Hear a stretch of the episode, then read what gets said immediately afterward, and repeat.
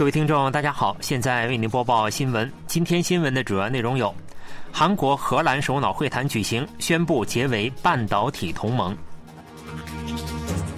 白宫官员表示，韩美日将于数日内启动北韩导弹情报实时共享机制。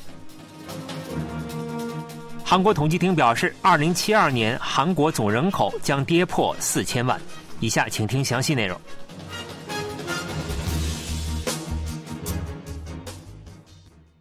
尹锡悦总统与荷兰首相马克·吕特举行首脑会谈，双方商定大幅加强两国经济安全合作，包括建立半导体同盟。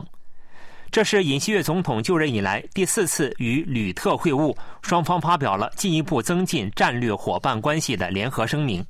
尹锡悦表示。两国经济合作关系正以史无前例的速度发展，将在此基础上携手应对所面临的经济安全危机，共同维护基于规范的国际秩序。联合声明共二十条，两国决定大幅扩大在经济安全领域的合作，包括新建外交工业部长二加二对话机制等。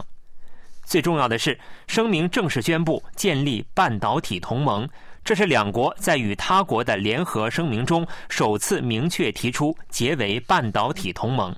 吕特表示，两国将进一步加强在半导体领域的合作。我认为这是一项充满希望的倡议，是真正意义上的双赢。尹锡悦在会谈后出席两国企业家共同举办的商务论坛，强调将不遗余力地支持两国企业间的合作。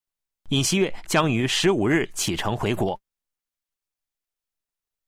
韩美日三国即将启动北韩导弹情报实时共享机制。三国首脑四个月前在美国戴维营会晤期间，就有关事宜达成协议。美国白宫官员表示，韩国、美国和日本将在几天内开始实时共享北韩导弹警报情报。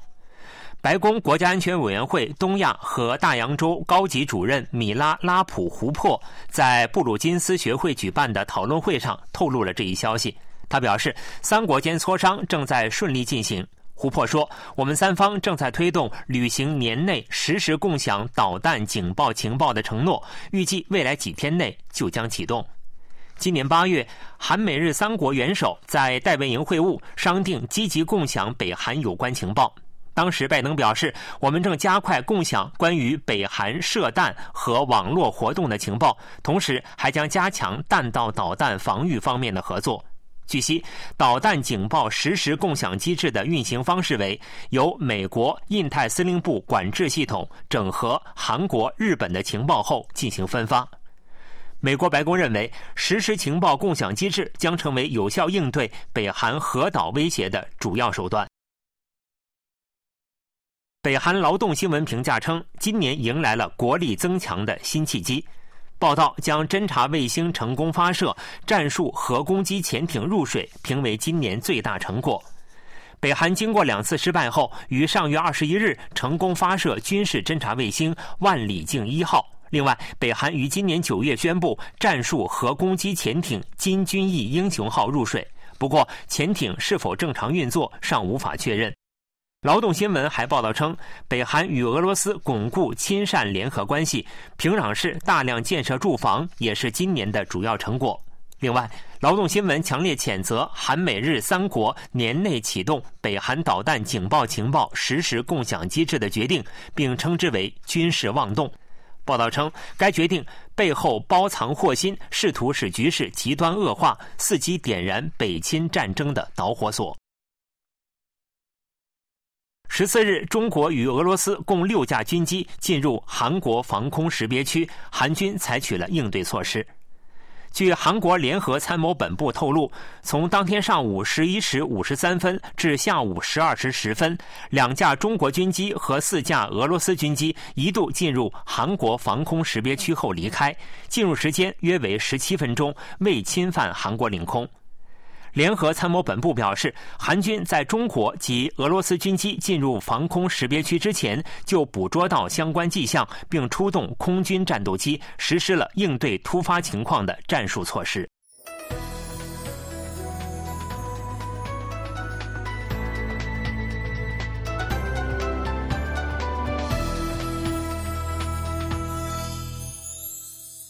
KBS World Radio，这里是韩国国际广播电台新闻节目，欢迎继续收听。一项关于南北统一的民调显示，认为有必要统一的意见仅占到百分之六十四点零，为历史最低纪录。民主和平统一咨询会议上月二十四日至二十六日，面向全韩一千名十九周岁以上的成年男女进行了今年第四季度的统一民意调查。结果显示，认为非常有必要统一的应答者占比为百分之三十点八。认为一定程度上有必要统一的应答者占比为百分之三十三点二，两者合计为百分之六十四点零。这是统一咨询会议自二零一五年第一季度采用同一问题实施调查以来的最低值，较去年同期下滑了六点四个百分点。在对北韩的看法方面，认为北韩是警惕敌对对象的回答占到了百分之四十七点二，比合作援助对象高出六点六个百分点。尤其值得注意的是，在二十岁至二十九岁男性中，认为北韩是警惕敌对对象的应答者占比高达百分之七十六点七，在所有年龄段中最高。此次调查由对北韩认知、北韩侦察卫星发射、二零二四年南北关系展望等十个问题组成。韩国银行分析指出，美国联邦储备系统维持联邦利率不变的决定符合市场预期。受美联储官员发言的影响，市场对货币政策放宽的预期将增强。央行十四日上午在副行长柳向大的主持下召开市场状况评估会议，就美联储利率决定对国际金融市场、国内金融和外汇市场的影响进行了评估。与会者认为，此次联邦公开市场委员会会议上的点阵图等被认为偏鸽，因此国债利率下跌，股价上涨，美元走弱。根据点阵图，对美国明年政策利率的中位预期为百分之四点六，大幅低于此前的百分之五点一。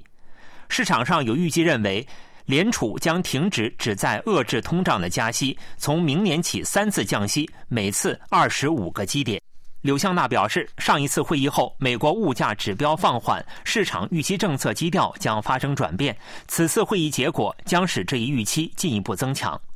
柳向娜还表示，今后市场将关注美联储降息的时间点，在此过程中，金融外汇市场的波动性有可能扩大，将密切关注美国物价、经济走势和货币政策基调的变化，评估对韩国国内市场的影响。未来人口估算报告十四日公布。据估计，韩国人口到明年为止将保持增长，随后逐步减少。二零七二年跌至约三千六百万。另外，外国人口流入规模预期值较前一次统计有所扩大。统计厅十四日公布了预测韩国人口未来五十年变化情况的未来人口估算。据预测，明年韩国人口为五千一百七十五万，较目前有所增长，但后年起将逐步减少。预计二零五零年将跌破五千万人口，约为四千七百一十一万；到二零七二年，人口将跌破四千万，跌回至一九七七年的三千六百二十二万左右。由此，劳动人口也将从二零二二年的三千六百七十四万减少至二零七二年的一千六百五十八万。新生儿人数持续减少是人口下滑的主要原因。据预测，新生儿人数将从2022年的25万跌至2025年的22万，2072年进一步减少至16万。与此相反的是，老年人口将持续增多，预期寿命也较上一次统计有所延长。今年的预期寿命为83.5岁，此后将逐年上升，2050年达到88.6岁，2072年超过90岁。韩国政府计划到二零三零年向机器人产业投资三万亿韩元，在所有行业普及一百万台以上机器人。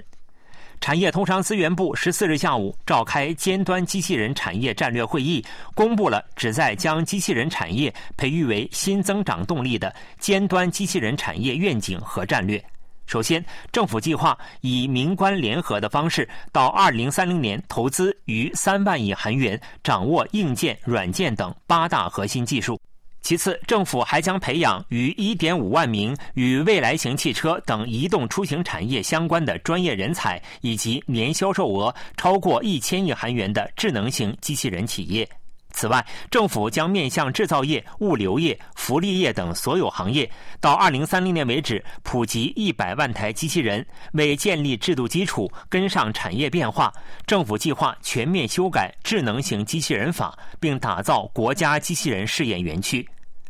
产业通商资源部长官方文圭表示，将聚集跨部门的政策力量，确保韩国机器人产业能够掌握国际水平的技术实力，打造作为新增长动力的 K 机器人经济。新闻播送完了，是由于海峰为您播报的，感谢各位收听。